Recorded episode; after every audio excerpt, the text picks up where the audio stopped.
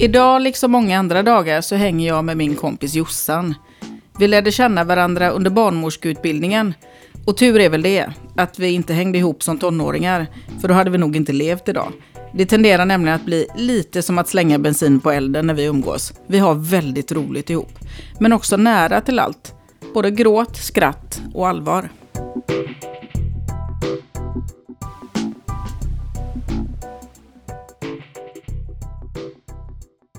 Jag börjar med att läsa sinnesrobönen, och då får man ju fylla i med vad man vill till en början då. Mm.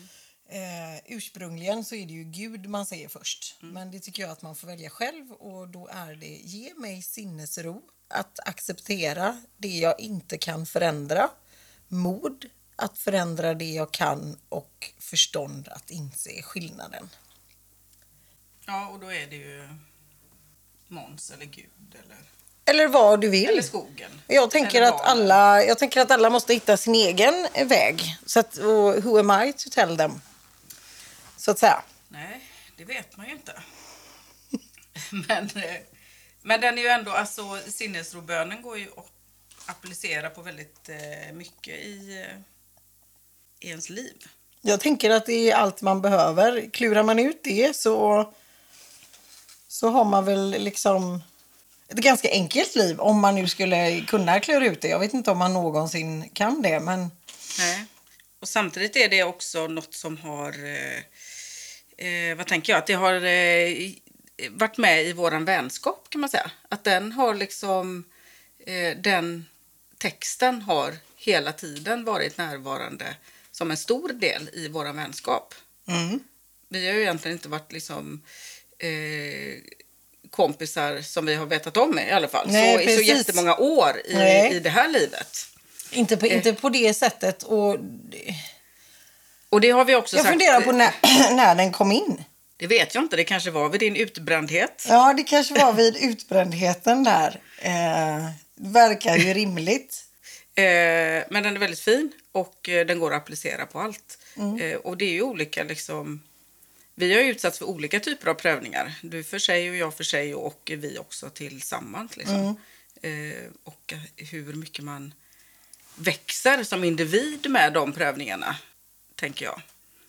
Och när man fastnar i någonting så kan man alltid återvända till den texten för att på något sätt hämta lite kraft eller vad vet jag. Liksom.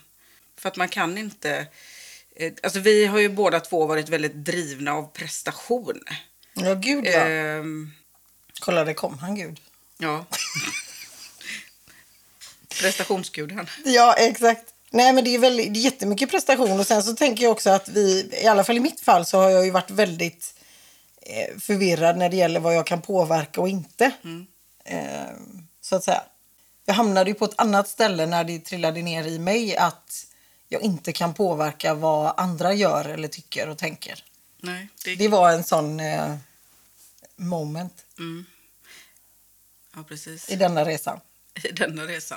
När man hela liksom, livet har försökt att passa in. Där har ju vi varit varandras spegelbilder så himla mycket. Och jag tänker det, den senaste tiden har jag haft ganska många liksom, andliga samtal med olika människor. Ja. Och det kommer liksom gemensamt för de här samtalen är så mycket... Det som du och jag också har jobbat med väldigt mycket med, just prestation. Att man ska bli, passa in i det här samhället. Man ska bli accepterad av andra. Och man ska vara så jävla omtyckt på jobbet. Och man ska vara duktig på allting. Och hur både jag och jag vet också du har försökt att parera det här på olika sätt hela tiden. Mm. Att man har varit som en kameleont liksom. Mm. Hur man har ändrat sitt språk, sitt kroppsspråk, sitt sätt att tala, sitt sätt att vara för att man ska bli omtyckt. Och att det är någonting som har liksom varit med oss sedan barnsben. Ja, precis. Jag kan ju bara prata för mig, men jag tror att mycket även gäller dig. Att det har ju betytt extremt mycket för mig vad andra tycker och tänker. Mm. Och det är väl inte något som man kanske skyltar med att... För det är ju... Hej, jag är en attention whore. Snälla, tyck om mig. Precis. Och då blir man ju väldigt duktig på att läsa av. Och vad vill den här personen att jag ska göra för att jag ska bli omtyckt. Så att, och det finns ju så många delar i det, för det är ju dels det att läsa av, men också om jag inte presterar, vad är jag då? Mm. Och då är det ju det här att om är jag värd någonting om jag inte presterar någonting? Om jag bara är jag värd någonting då? Och det tror jag att vi båda har kämpat med. Och kämpar med. Mm. Och det är väl därför vi har blivit sjuka på olika sätt. Ja, precis. Såklart. Ja, jo men så är det ju. Och det kan man ju skratta åt idag. Men det har vi ju inte gjort alla dagar. Nej, det gör vi väl fortfarande inte alla dagar. Nej, det gör vi faktiskt inte. Så det är ju ett pågående... Ett arbete. Vi är ju inte någon Dalai Lama. Att man föds upplyst och så blir allt härligt. Nej, precis. 1 steg fram och 2 steg tillbaka. Ja. Men att man på något sätt eller så ser sig själv i ett annat ljus genom det här. Ja, men både du och jag är ju på, tycker jag, 2 helt olika. Eller liksom på helt andra platser nu än vad vi var för 2 år sedan. Mm. Ja. Och sen vad tiden är i det, skitsamma om det är 1 eller 2 år sedan. Eller, ja. Men jag upplever ju att jag är på en annan plats och utgår från en annan plats. Ja. Gud vad djupt det här blev. Ja, men det kanske inte gör någonting. Nej, och det blir ju vad det blir. Ja.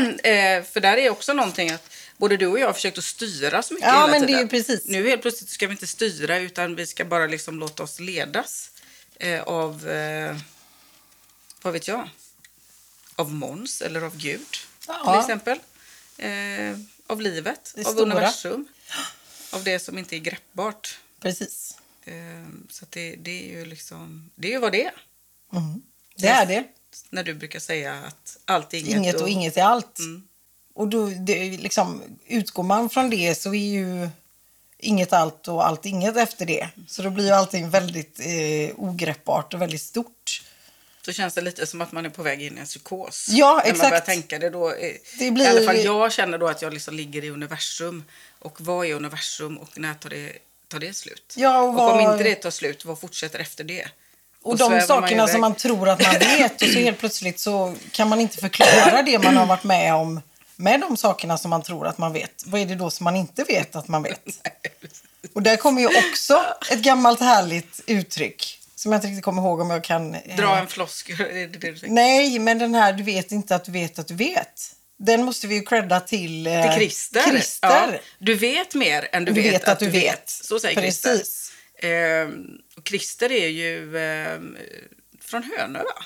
Eller han är från någonstans i alla fall. Och han är någon form av coach. Ja, jag kommer inte ihåg vad han heter. Som har skrivit en väldigt speciell bok. Vadå speciell? Varför säger du att jag kommer inte ihåg? Nej, men alltså han har ju skrivit en bok om... typ självförverkligande på något sätt. Ja, jo, precis. Och han har ju varit med på våran resa. Ja. Vi har ju haft många fina med på resan hittills. Som hjälper oss på olika sätt. Ja, så är det ju. Och Krister är ju en av dem. Ja. Ja, Lennart, absolut. Ja. Lennart. Som är en helt otrolig konstnär. Fantastisk konstnär. På kulturverkstan. Kulturlabbet. Han är ju liksom... Fantastisk inspirationskälla. Ja, verkligen. Han har bidragit med mycket glädje. Och att man ska se saker på ett annat perspektiv. Ja, och vad har vi mer som har varit med oss? Det är så många och det är vi ju så tacksamma för. För jag tänker att vilken resa man än är ute på så kan man inte göra den själv. Nej, absolut inte. Där verkligen. Har vi något. Ja. Är det kärnan i det? Ja, men alltså vänner i olika former behöver man ju. Ja, men precis. Och det har väl varit kärnan i, jag tänker i våran vänskap, är att det är liksom som har kommit till mig då. Att stå till mig. För allting handlar om mig, aj. Nej, men att stå kvar. Mm. Att våga stå kvar liksom. Så många vänner som man kanske haft genom åren där jag vet att när jag blev sjuk för 10 år sedan så hade jag liksom vänner som inte stod kvar. Som bara försvann. Mm. Och för mig är ju det jättekonstigt. Men det var ju väl deras sätt att hantera kris på och så vidare. Och det kan ju inte jag lägga någon värdering i. Men våran vänskap har ju ändå prövats väldigt hårt på olika sätt. Ja, verkligen. Men vi har ändå stått kvar i det. Ja, och det är ingen som har lämnat någon annan i skiten liksom. Utan att man vet att jag står här oavsett. Du kan alltid ringa mig dygnet runt. Och du vet att jag släpper allt och kommer. Men jag kan också inte heller bära din börda. Och det, för min del så var det liksom någonting när det landade i mig. Att, för jag har ju hela mitt liv liksom i min prestation gått in att jag ska rädda folk hela tiden. Och att när jag har räddat någon till olika saker så får jag cred för det. Och då känns det bra i mig. Återigen är man ju tillbaka på den här bekräftelsestadiet. Men när jag på något sätt kom underfund med våran vänskap är att jag kan inte rädda dig. Utan den enda som kan rädda dig ur din utbrändhet, det är du själv. Och jag kan bara finnas där och jag kan stötta upp liksom. Jag kan göra det lättare för dig på något sätt. Men och också svårare. Svårare. Det har väl också utmanats. Men liksom på något sätt att man, när man kommer tillbaka till att man vet att den personen alltid står kvar oavsett. Ja. Oavsett vad som händer, oavsett vad du än gör så kommer jag inte döma dig i det. Utan du vet att jag står här liksom. Så att när jag vet att det landade liksom på riktigt i mig och jag kunde förmedla det till dig så hände det någonting. Jag tror att i mitt fall liksom, så var det ju liksom den skiftningen säkerligen i dig men också i mig själv att jag ska inte räddas av någon utan det är jag som behöver rädda mig själv. Och är ju otroligt tacksam för alla fina runt omkring som stod vid sidan, för det är inte lätt att stå vid sidan och se när någon, nu blev ju min utbrändhet fick väl kanske vad ska man säga, allvarligare konsekvenser av än många andras och det kräver ju sin vad ska man säga, det kräver ju, det är inte vem som helst som orkar eller vågar eller kan stå kvar i det och bara se på. Nej. Och att någonstans säga att ja, men jag finns här men det är du som måste göra resan. Ja, för det är ju en ganska maktlös känsla kan jag ju, och se någon rasa ner i ett hål och så bara, ja, men bara låta det rasa och så får det bli som det blir liksom. Men du klättrade upp igen. Jajamän. Långsamt ur det där hålet så trillar du ner lite grann. Ja, det gör man ju, det är ju jävla ju upp och ner, så är det ju för alla våra resor. Hela livet är ju så. Det går upp och det går ner. Ja, precis. Som ett CTG. Som ett CTG. Det går upp och så går det ner. Och så går det lite upp mer. Och, ja. Nej, men visst. Det är ju verkligen otroligt fint. Och man behöver folk runt omkring sig. Eller flock runt omkring sig. Vad den består av, det är också väldigt individuellt. Ja, i alla livsutmaningar. Jag har ju alltid varit en sån som klarar mig själv liksom. Och det är ju också delvis det som jag tror har gjort mig sjuk. Är att jag alltid ska klara mig själv och inte tar emot hjälp. Och det har jag ju verkligen fått träna på. Det har du utmanats i och det har jag verkligen utmanats mycket i. Det är faktiskt helt korrekt. Men det är också så spännande i de utmaningarna som jag har fått. Liksom. Och det är väldigt, i den bemärkelsen, det är ju så dubbelt allting. För att i den bemärkelsen så är det ju, det är svårt att stå vid sidan om och se någon göra den resan som du gör. Samtidigt så är det ju otroligt fint. Det är ju ascoolt att se när du får de här utmaningarna och växer i dem. Det är ju väldigt, väldigt fint och en ynnest, heter det så? Ja, precis. Gud, få... Jag känner mig verkligen, vilken gåva att jag fick en utmaning med en... Hej, du är döende. Nej, men ja, nej, det är du ju inte. Det är vi ju alla. Alla är ju faktiskt döende. Ja, men det är, alltså, i utmaningarna så är det ju fint att stå bredvid. Sen vad man får för utmaningar, det är ju olika. Det vet man ju inte. Nej. Det står ju i de där sen att vi ska ha så dramatiska jävla utmaningar, det är ju något annat. Oj, nu svor jag. Det kanske man inte får. Man får göra precis vad man vill. Det är ju det som är så himla bra. När man är vuxen så gör man precis exakt som man vill. Och det spelar ju ingen roll vad kanske andra vi gjorde tycker. I och för sig när vi var barn också. Svor eller vadå? Nej, gjorde precis som vi ville. Ja, det kanske vi är. Och det är ju därför, det har vi också pratat om, det är väl därför vi är kompisar nu. Och ja, att vi och inte var kompisar tidigare. Alltså, hade vi umgåtts när vi var 15-16 år? Nope. Det hade blivit en riktigt dålig... Det hade inte blivit en bra kombination. Nej, det hade det inte. Då hade vi kanske inte ens suttit här faktiskt. Nej, det tror jag inte. Utan då hade vi nog... varit någon annanstans. Ja, i en annan dimension. Ja. På astralplanet kanske. Kanske. Vet vi inte. Agartha. Ja. Heter de så? Ja, det är ju den dimensionen nere i... Jag är ju inte så kompis med dem i Agartha. Jag vet inte så mycket om det faktiskt. Nej, inte jag heller. Jag är inte så... För det är ju en annan resa som vi har gjort, eller som vi håller på med tillsammans faktiskt. Just det. Våran lilla, vad ska vi kalla det? Änglaresan. Nej, ja. Jag vet inte vad vi ska... Nej, vi behöver inte sätta en label på det. Nej. Utan vi åker iväg på lite äventyr. Och lär oss om oss själva. Ja, precis. Lär oss om oss själva och olika civilisationer. Mm. Både där nere och där uppe. Och allt mittemellan och runt omkring. Ja. Så kan man säga. Men där vi i alla fall får djupdyka i oss själva. Och lära oss att ta in andra energier. Mm. Och förmedla olika typer av budskap. Och vi lär oss helt enkelt att hjälpa på ett annat sätt. Så kan man säga. Ja. Men det handlar mest om personlig utveckling. Ja, det gör det väl verkligen. Ja. Och det är väl där man måste börja, tänker jag. Ja, och då kan man säga, gud vad du är ego. Jo, men det börjar ju med mig. Ja. Jag kan ju bara göra förändringen i mig. Och sen så sprider ju det sig som ringar på vattnet. Mm. Eftersom vi alla är en del av varandra och av vattnet. Ja, precis. Det är ju liksom, det är det som är den gemensamma nämnaren. Minsta gemensamma nämnaren. Ja, är vattnet. Eller kolatomerna då. Ja, jag vet inte. Nej, jag vet inte. Så jag är ju ingen... fysikprofessor. Det är ju de där vetenskapliga rapporterna. Det är de där vetenskapliga som vi läser regelbundet. Ja, det gör vi. Ja. Absolut, det måste man göra. Som vårdpersonal behöver man ju ständigt hålla sig ajour med de senaste forskningsrapporterna och rönen. Helt enkelt, och det gör vi ju. Ja. Var eviga dag. Ja. Eller inte.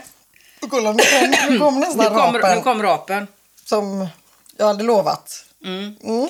Det är därför jag har köpt med en cola till Jossan idag. För att det ska vara autentiskt med en rap. Annars är det liksom inte Jossan. Nej, lite så. Det måste vara rap och det måste vara mycket skratt. Den manteln får väl jag bära då. Kanske. Ja, jag vet hur det är. Ja. Och vad skulle jag säga med det? Jo, det var, så jag tänkte på det här vi pratade om tid. Mm. Det pratar vi mycket med liksom den tråden som går till Fanny. Ja, älskade fina Fanny. Som du också går hos. Ja. Och det var också väldigt fint när hon tog emot dig. Men Fanny är ju verkligen en gemensam nämnare och en röd tråd. Ja, och en idol och inspiration och så vidare. Ja. Men hon pratar ju mycket om tid. Att tiden inte är linjär. Nej, precis. Utan, och det är ju någonting som vi hela tiden också utmanas i. Ja, det är klart. I tankesättet. Och bland annat när vi åker till dem, eller när vi har de här helgerna när vi åker iväg. Mm. Våra små ego-boost-helger. Ja, just det. Då åker vi ju till Motala. Ja. Och det tar ungefär 3 timmar från Göteborg. Och ibland är det verkligen så som att det känns som att det tar en kvart. Exakt. Helt plötsligt är vi där. Ja. Jättekonstigt. Och så har vi bara suttit och gapskrattat hela vägen. Och sen ibland har vi dem när vi bara är sura. Nej, jag skojar. Nej, det har vi inte. Så mycket. Nej. Det har inte varit så mycket surt och inte så mycket tårar. Nej. Mest skratt. Ja. Liksom. Det är verkligen som en boost när vi åker iväg. Fast det blir ju oftast helt slut när vi kommer hem. För att då har vi tömt ut oss. Ja, det blir ju som en baksmälla på något sätt. En andlig baksmälla. Blir det ju. Man är ju verkligen helt slutkörd. När man har snackat med Vovamos och Kuan och White Eagle och killarna. Kalle från Montségur och... Så att, det där med tiden är ju spännande. Men det var det lite som jag menade, att när man upplever saker som man inte kan förklara med det som man har lärt sig, så här är det. Då blir ju allting väldigt flummigt. Mm. För vad är det mer då som jag inte vet som jag tidigare trodde att jag visste. Nu är vi tillbaka där igen. Ja, då är du hos Krister igen. Ja, nu är jag hos Krister och allt är inget och inget är allt. Men det är väl lite det. Att man har ju blivit lärd att tiden finns och att den är linjär. Men när man upplever då att den inte är det, vad hamnar man då? Det vet man inte. Nej. Men någonstans har vi också varit noga med att förvalta vår tid, eftersom man vet ändå att man har en, oavsett hur man, om man ser tiden som linjär eller inte, så har man ju fått en viss tid på den här jorden. Mm. Det har vi ju. Mm. Även om livet, alltså att vi båda, alla ska ju dö. Vi alla ska ju dö. Det är det vi vet. Från det att du föds så är det enda vi vet att du kommer att dö, men du vet inte när. Någon vet ju när, men oftast vet man ju inte det själv. Nej. Det står ju skrivet i palmbladen i Indien. Och fråga mig inte vilket år de skrev ner det, men det kan man ju googla. Palmbladen i Indien. Och där finns ju hela ens historia nedskrivet. Men jag har inte tillgång till det, och jag vet inte heller om jag vill ha tillgång till det. Att man ska läsa sitt typ dödsögonblick eller så. Nej, men tänk vilken prestationsångest det hade blivit. Nej, det går inte. Jag tror inte vi ska vi åker inte till Indien. Nej, inte för att göra det i alla fall. Nej. Vi kanske åker dit av en annan anledning eller mål eller önskan. Ja. Men inte palmbladen. Nej. Men vad skulle jag säga med det? Jo, men att man förvaltar sin tid. Mm. Att på något sätt är liksom tiden... Jag brukar alltid säga att tiden är för kort för att hålla på med trams. Yep. Att jag i alla fall ser det som så värdefullt att jag lever här och nu. Att jag vill liksom sudda ut de här gråskalarna som jag inte är intresserad av. Och sen är det ju, vad är gråskalor? Jag kan ju älska att ligga hemma och scrolla på mobilen och pilla mig i naveln. Liksom. För mig kan ju det vara en fantastisk sysselsättning ibland. Och ibland är det någonting annat som är fantastiskt, men i alla fall oavsett det får man ju själv sätta sin... Ja, jag kom bara att tänka på en sån fin grej som Emelie sa sist, som vi måste klippa in här, som jag inte kan återge på samma sätt. Nej, men först du får återge det på ditt sätt. Ja, men jag ber om ursäkt till det här stackars djuret som har förmedlat detta, men det var väl att om jag bara hade den här stunden, så skulle jag bara göra det som krävs. För något annat skulle bara bli helt hysteriskt. Är du med? Ja. Liksom, man kan ju inte springa runt och liksom göra så mycket som möjligt av allting hela tiden. Det blir ju så här tokigt liksom. Men så uttryckte hon det att men då skulle jag göra det som krävs och precis det som krävs. Mm. Typ på... men då är det så, om du bara har du vet att du har en timme kvar att leva. Mm. Ja, då kan du ju liksom inte... Nej, precis. Då behöver man ju sätta sig ner och fundera på vad det är som är viktigt och inte. Mm. Och vad är det som är viktigt om man bara har en timme? Det kan ju inte vi svara på för några andra än oss själva. Nej. Vad hade du gjort om du bara har en timme? Om du tänker då att Måns kommer döda oss här om en timme. Nej, men alltså då hade jag ju hängt med mina människor och min flock och liksom de som är i min närmsta krets. Mm. Och det är ju något som... I min resa så var ju du väldigt sträng med att jag var tvungen att minska min krets. Så är det ju, på tal om att inte hålla på med massa trams. Ja. Och för mig så tror jag att det var mycket det som gjorde att det öppnade utrymme för annat som inte hade... som liksom inte fick plats innan. Jag gillar ju att springa väldigt, väldigt fort. På många bollar åt alla håll och kanter. Ja, för jag har ju blivit helt trött när jag bara tänker på... Det är ju inte konstigt att man kanske går mot en utbrändhet. Om man ska hålla social kontakt med typ 200 olika personer. Som man inte överhuvudtaget har någonting gemensamt med. Nej. Varför liksom? Ja, men för att om man springer så fort så behöver du ju inte känna någonting. Nej. Det är jätteeffektivt. För vad jag hade fyllt min låda med, den då som är på en timme innan Måns ska döda oss. Mm. Gud, Måns framstår ju som jättehemsk nu då. Jag tycker han verkar jättetrevlig. Jag tror inte att han kommer döda oss. Nej, det tror inte jag heller. Nej. Men man vet ju aldrig. Alltså men ingen som vet. Nej, det är konstiga saker har skett. Ja, alltså, gud ja. Jag har ingen aning. Men vi har bara det som exempel. Men jag känner att alltså, i den lådan fyller jag bara med kärlek. För att alltså jag har befunnit mig i olika typer av svarta hål genom mitt liv. Mm. Men det som har varit så väldigt mycket då det senaste året, när någon sa att jag var på riktigt hade en mycket begränsad tid i mitt liv. Det är att det enda som betyder någonting, det är faktiskt kärlek. Mm. Att vara med dem som man älskar och som älskar en själv. Mm. Helt villkorslöst. Inte att det ska vara, nej men jag tycker om dig därför att du är bra på. Eller jag tycker om dig därför att, nej bort med det liksom. De som älskar dig. Fattar du vad passande att jag tryckte in love på min affirmationsapp? Det är ju fantastiskt vad du ser, ja. Där, ja. Nu är cirkeln knuten, eller är cirkeln knuten, nu är säcken knuten, ja, eller vad säger man? Cirkeln är sluten. Sluten säger man. Mm. Just det, det är så mycket som ska tänkas på. Ja, det ska fås ihop och det, gärna till sådana här fina floskler. Ja, precis. Mm. De är väldigt användbara, har vi insett. Ja, alltså... man kan ju skratta åt Carpe Diem-tatueringen i svanken. Absolut, men, det kan man. Men den säger ju faktiskt någonting. Ja. Och det är ju så jävla sant. Och det är inte hur man har det, det är hur man tar det. Men precis. Och den väggtexten, till exempel... live, laugh, love. Den kan man ju också skratta åt så jävla mycket. Ja. Men den är ju helt sann. Verkligen. Det är ju precis exakt så som det ska vara. Ja. Den är inte så dum. Så det kanske är det som blir våra nästa tatuering i svanken. Jag har ju ingen i svanken. Nej, inte jag heller. Gud vad spännande. Det är kanske det som är nästa. Då tar jag Carpe Diem. Vad ska jag skriva? Du kan ta Home Sweet Home.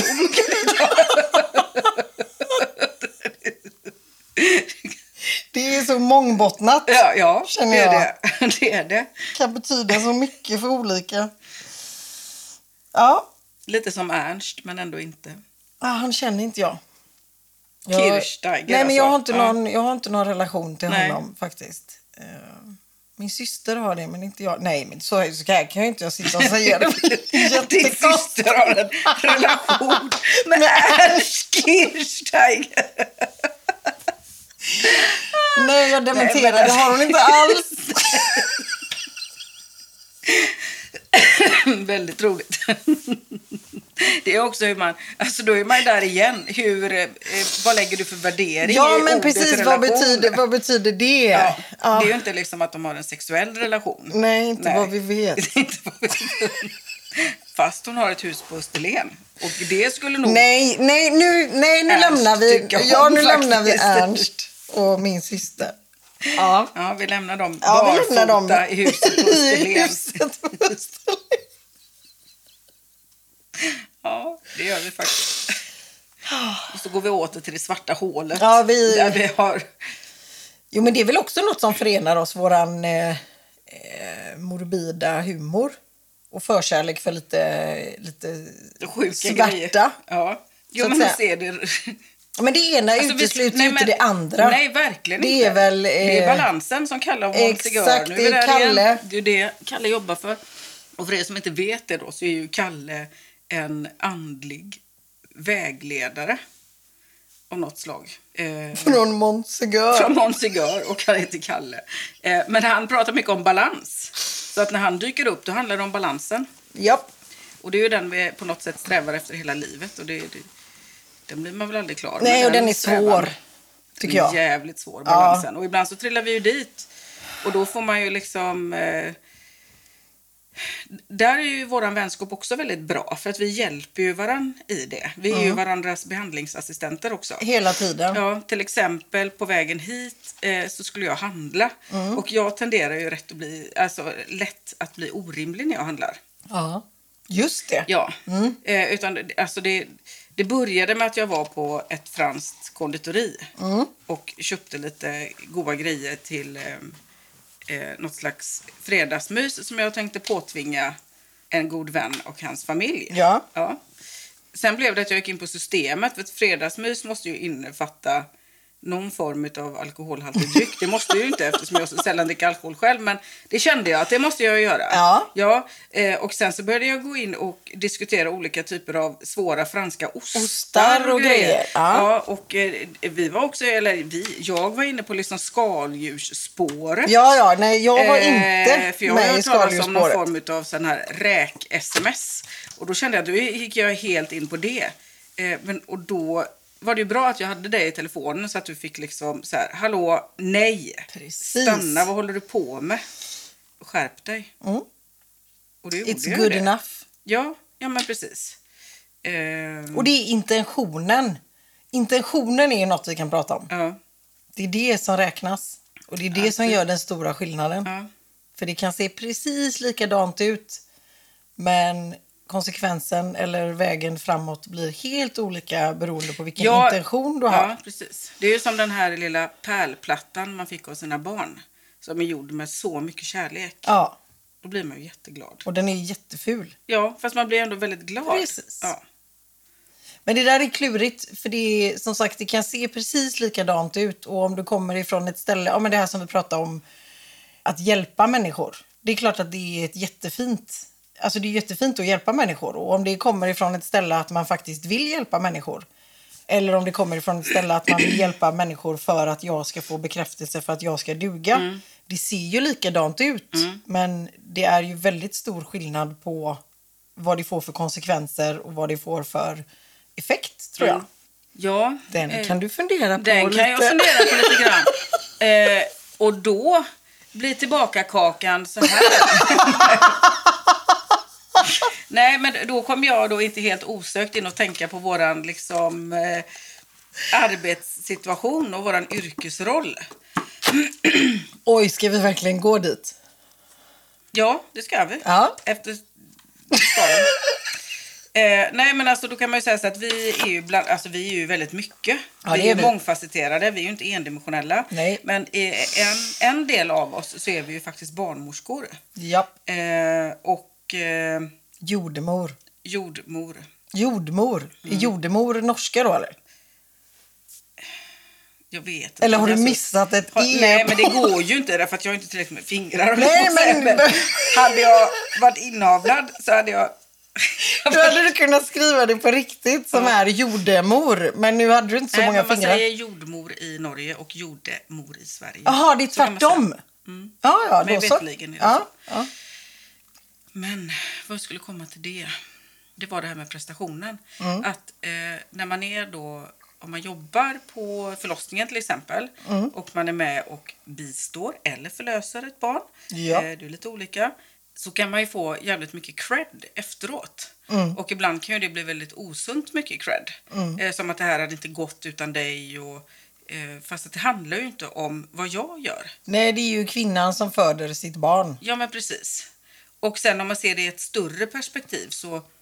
spelar det ju ingen roll om jag stångar mig blodig för att det här ska bli hennes bästa förlossningsupplevelse ever. Om det är skrivet något annat i hennes bok. Precis. Så spelar det ju ingen roll. Alltså det är ju, min bedrift är ju väldigt alltså, betydelselös. Ja, betydelselös å ena sidan och å andra sidan inte. För det är klart att liksom, man kan stötta och stödja en kvinna som ska föda sitt barn på olika bra sätt med olika förutsättningar och så vidare och så vidare. Men, och det är ju självklart att det finns, och då kommer vi också tillbaka till det här med balansen och intentionen. Det är självklart viktigt att vi gör ett jättebra jobb som barnmorskor, men det finns ju en gräns då där det går över till att det blir ett bra jobb för att jag ska få bekräftelse som barnmorska. Men det handlar ju inte om mig. Nej, det handlar ju inte om mig, utan det är ju kvinnan som ska föda sitt barn. Och den gränsen är ju liksom, den är olika för oss alla, men den är också väldigt svår att se om man inte har lite luft i systemet så att man liksom kan reflektera och tänka över det. Så att man inte är totalt har liksom uppkörd. Alltså att man har kört upp sitt eget huvud i sin egen röv. Precis, och egot är ju det är en, i alla fall i mitt fall, en stor motståndare som kan ta mycket plats. Blir ju det jobbet det är ju en utmaning. Absolut. I det, liksom. Det är också det bästa jobbet i världen. Absolut, det är fantastiskt på alla sätt och vis. Även om vi inte ska jobba så mycket med egot. Och jag har ju varit, som ni vet, extremt ödmjuk idag. Ja. Det är ju verkligen mitt... Det är ett ledord idag. Ja, verkligen. Dagen till ära. Dagens ord. Ödmjukhet. Och vad är dagens räkpris? Ja, vad var dagens räkpris? Ska vi få uppdaterat här i realtid? Aktuella ämnen. Oj. Jag tror det var 239 eller 269 kronor. 269 kronor. Ja. Ja, jag får, för 1 kilo räkor. Ja. Men då har vi senaste nytt. Mm. Och det beror ju på hur gammal man är. Jag är ju inte måttlig, så att jag hade kommit hem med ganska många kilo. För att jag är väldigt svårt att avgöra hur mycket jag äter folk. Eftersom jag inte är så måttlig. Nej. Och då kan ju du kontra med måttlighet är en dygd. Ja, det brukar jag inte kontra med. Nej, inte heller måttlig. Exakt. Där får vi också stötta varandra. Det är lite den där en blind ledaren. Ibland, så är det ju. Så är det ju, men... 1 kilo var. Ja, det tänker jag väl. Mm. Nej, fast man skulle nog kunna köpa 1 kilo och dela på. Beroende på vad man har. Till. Ja, precis. Till exempel ett ofiltrerat hipstervin från Österrike och en surdegsbaguette från franska bageriet. Ja. Det blir inte mycket mer hipster än så. Alltså det är ju mer hipster och sen så får man ju in lite arsim i räkorna där. Så att då blir det balansen igen. Då är vi där med balansen. Hos Kalle av Montségur. Har du några mer? Tog det slut där nu? Nej, jag vet inte. Har du några mer floskler du vill dela? Men det finns ju så många. Men det är ju... Det är ju det med balansen där då. Det kan ju bli väldigt pretentiöst. Och det gillar vi ju inte. Då kräks vi lite i våran egen mun. Ja, det får inte vara för allvarligt. Nej, precis. För det vill jag säga. Det vill jag säga, för du skickade ju några sådana här frågor till mig igår inför det här. Och då sa jag, nej det här går inte, jag får sån prestation. Och herregud, vad ska detta bli och vad ska jag säga och så. Men då var det en av de frågorna som jag inte kommer ihåg nu, men det var någonting med kropp och själ och hälsa. Vad är viktigast för, var det formulerad? Jag kommer inte ihåg exakta formulationen, men formuleringen. Men... Jag har den ju här. Mm. Ska jag se? Nej, jag vet inte vart den är nu. Vi har ju så många olika kanaler vi pratar på. Eller hur?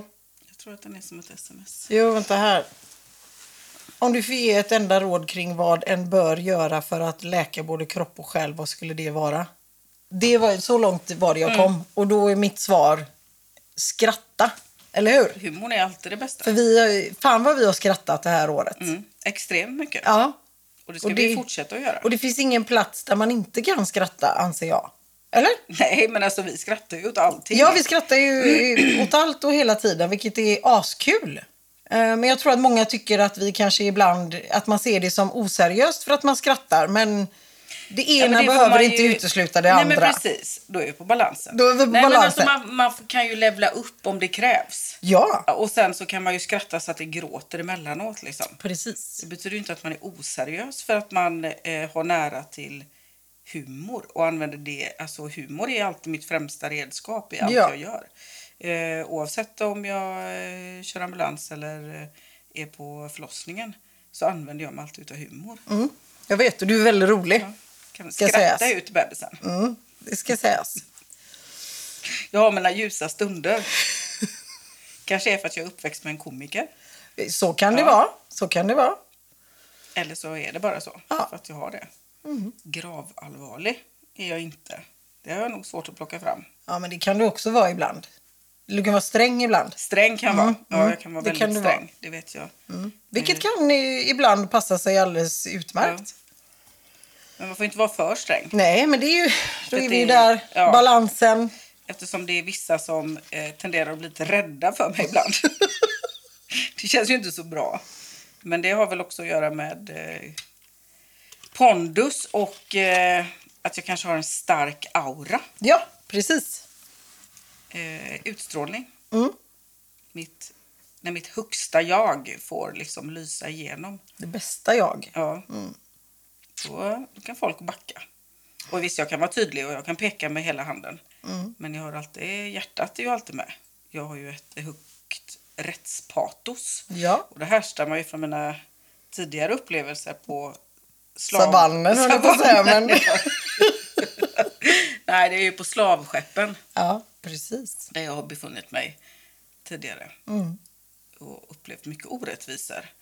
Där trodde vi att vi var tillsammans, men det var vi ju inte. För ja, men det vet vi ju inte. Vi släpper inte det nu. Jag tycker det är orättvist att vi ska släppa det.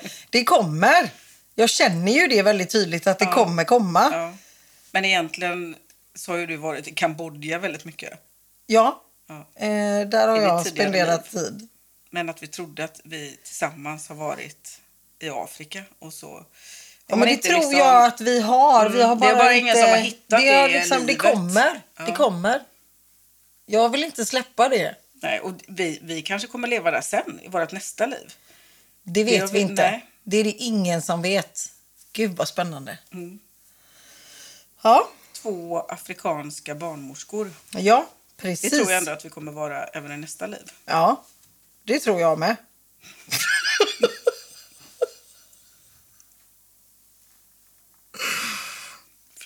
Flummer av. Mm. Tänk vad flummiga vi har blivit det här året. Ja, det är nog en väldig skillnad. Kanske mer skillnad för dig. Jag är ju ändå uppväxt med en mamma som är medium. Ja. Så att för mig ligger ju... Nej, jag tror skiftet är större hos mig, eller vad man ska säga. Det är skiftet. Ja, det är skiftet. Jag har lite olika skiften. Ja. Men visst är det så. Mm. Du får flika in med något, Måns. Har du något att tillägga, Måns? Jag vill liksom att Måns ska vara med. Jag vill att han ska vara en bisittare. Sidekick. En sidekick, ja. Mm. Sideshow Bob. Mm. Han bara sitter där och är mystisk. Ja. Det är det som gör att den här mördarkänslan den kommer liksom förstärkas. Att snart slänger han fram sina kaststjärnor om vi varsin i pannan. Men då hade vi i alla fall roligt våran sista timme. Ja, det hade vi. Vi skrattade, och vi var i kärlek. Och vi var i kärlek, ja. Och nu har jag jätteont i huvudet. Aj. Du tar in för mycket på... Det är för många andar som vill igenom. Det är Kalle som knackar på. Ja. Det vet man inte riktigt. Nej. Tar en klunk vatten. Ja, då får vi fylla på. Då får vi se vad nästa utmaning är. Då ska se vad jag hade med lilla frågelåda. Nu blev det liksom det här dravlet. Vad menar du? Pratas om. Vadå, vilket dravel? Nej, men som du och jag håller på med. Det är ju dravel. Jag vet inte vad du lägger för... Ja. Nu vet jag lägger en värdering. Ja, nu, eller jag vet inte vad du lägger för värdering i det. Inte. Nej. Jag vet ingenting. Nej. Men, just det, kärlek var det, som du sa. Alltså det var det här, om du får ge ett enda råd kring vad en bör göra för att läka både kropp och själ. Vad skulle det vara? Det var ju att skratta. Det var att skratta, ja. Så var det. Men alltså, jag kan ju säga massa saker. Att se helheten och att allting sitter ihop. Och att det sitter ihop med allt annat. Alltså, det är jag så mycket här nu så att... wow, jag är igång här nu. Man kan säga att du är den här I am... Appen som du har med affirmationer. Ja, så kan det vara. Du kanske ska starta en sån. Jossans affirmationsapp. Ja, kanske. Dagens Jossan. Ja, nej. Men alltså, om du har liksom ett handfast tips eller en övning att dela med dig av. Alltså en lifehack-inspirerad dagsrutin. Nej, men alltså, dagsrutin, det är ju det där... Herregud vad rutiner man har tänkt att man ska ha och så håller man inget. Så håller man inte det. Och det i mitt fall handlar ju väldigt mycket om prestation då. Att oj, då ska jag ju, oj vad jag ska göra. Nej, men det är väl den här klassiken att sitta ner i båten som är det svåraste för mig tror jag. Men också det som jag pratat om att minska sin värld för att ge utrymme för något annat. Mm. Det var mitt tips. Ja,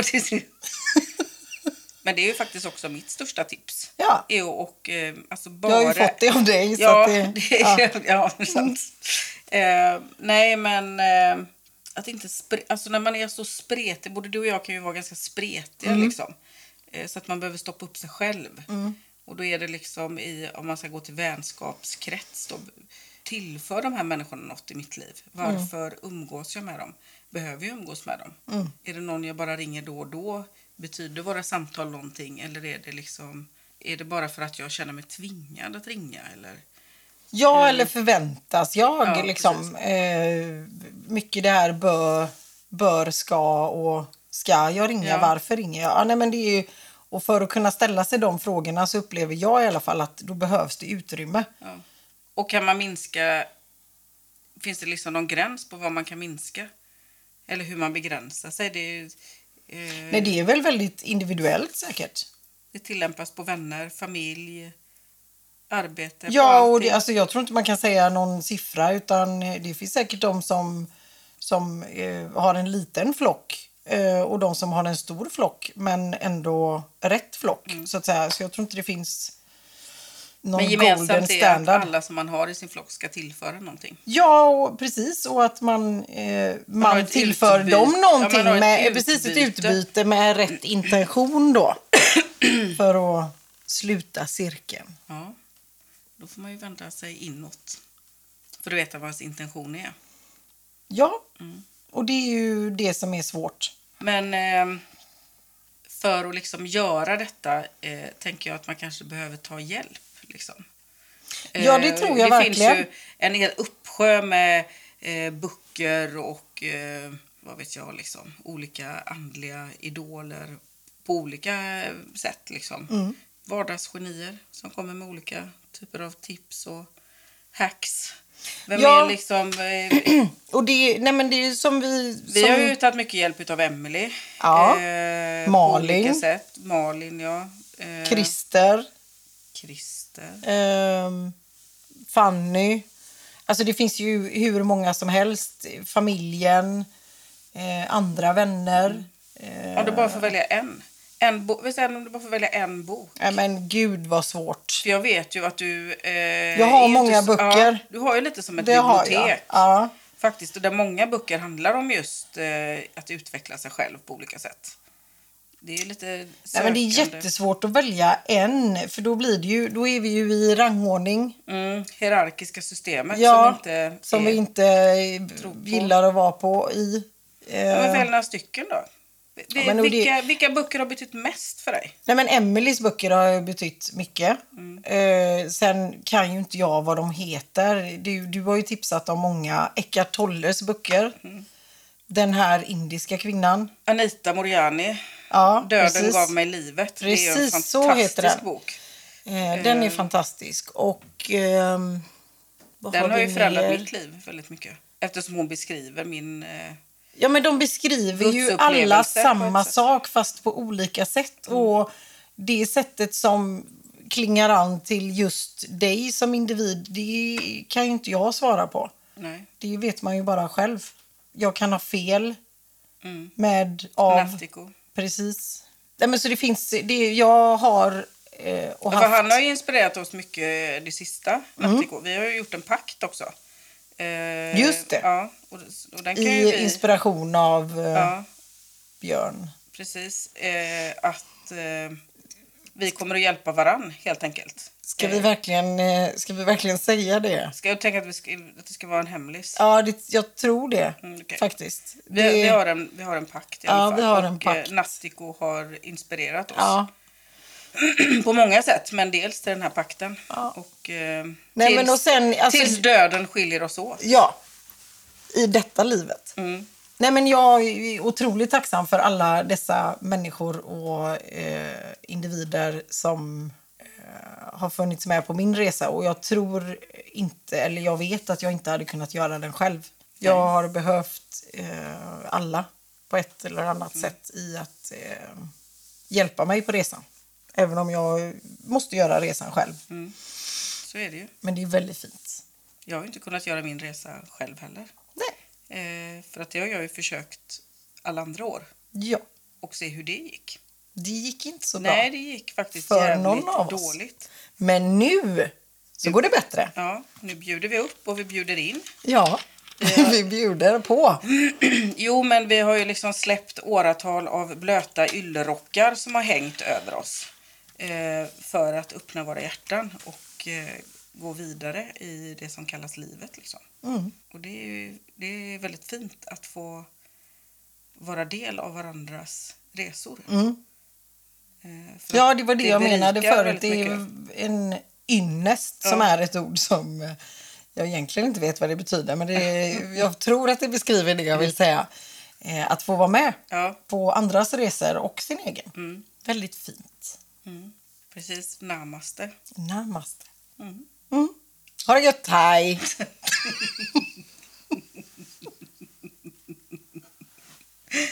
Så det var det jag tänkte bara på det, men när Måns kommer med sina kaststjärnor.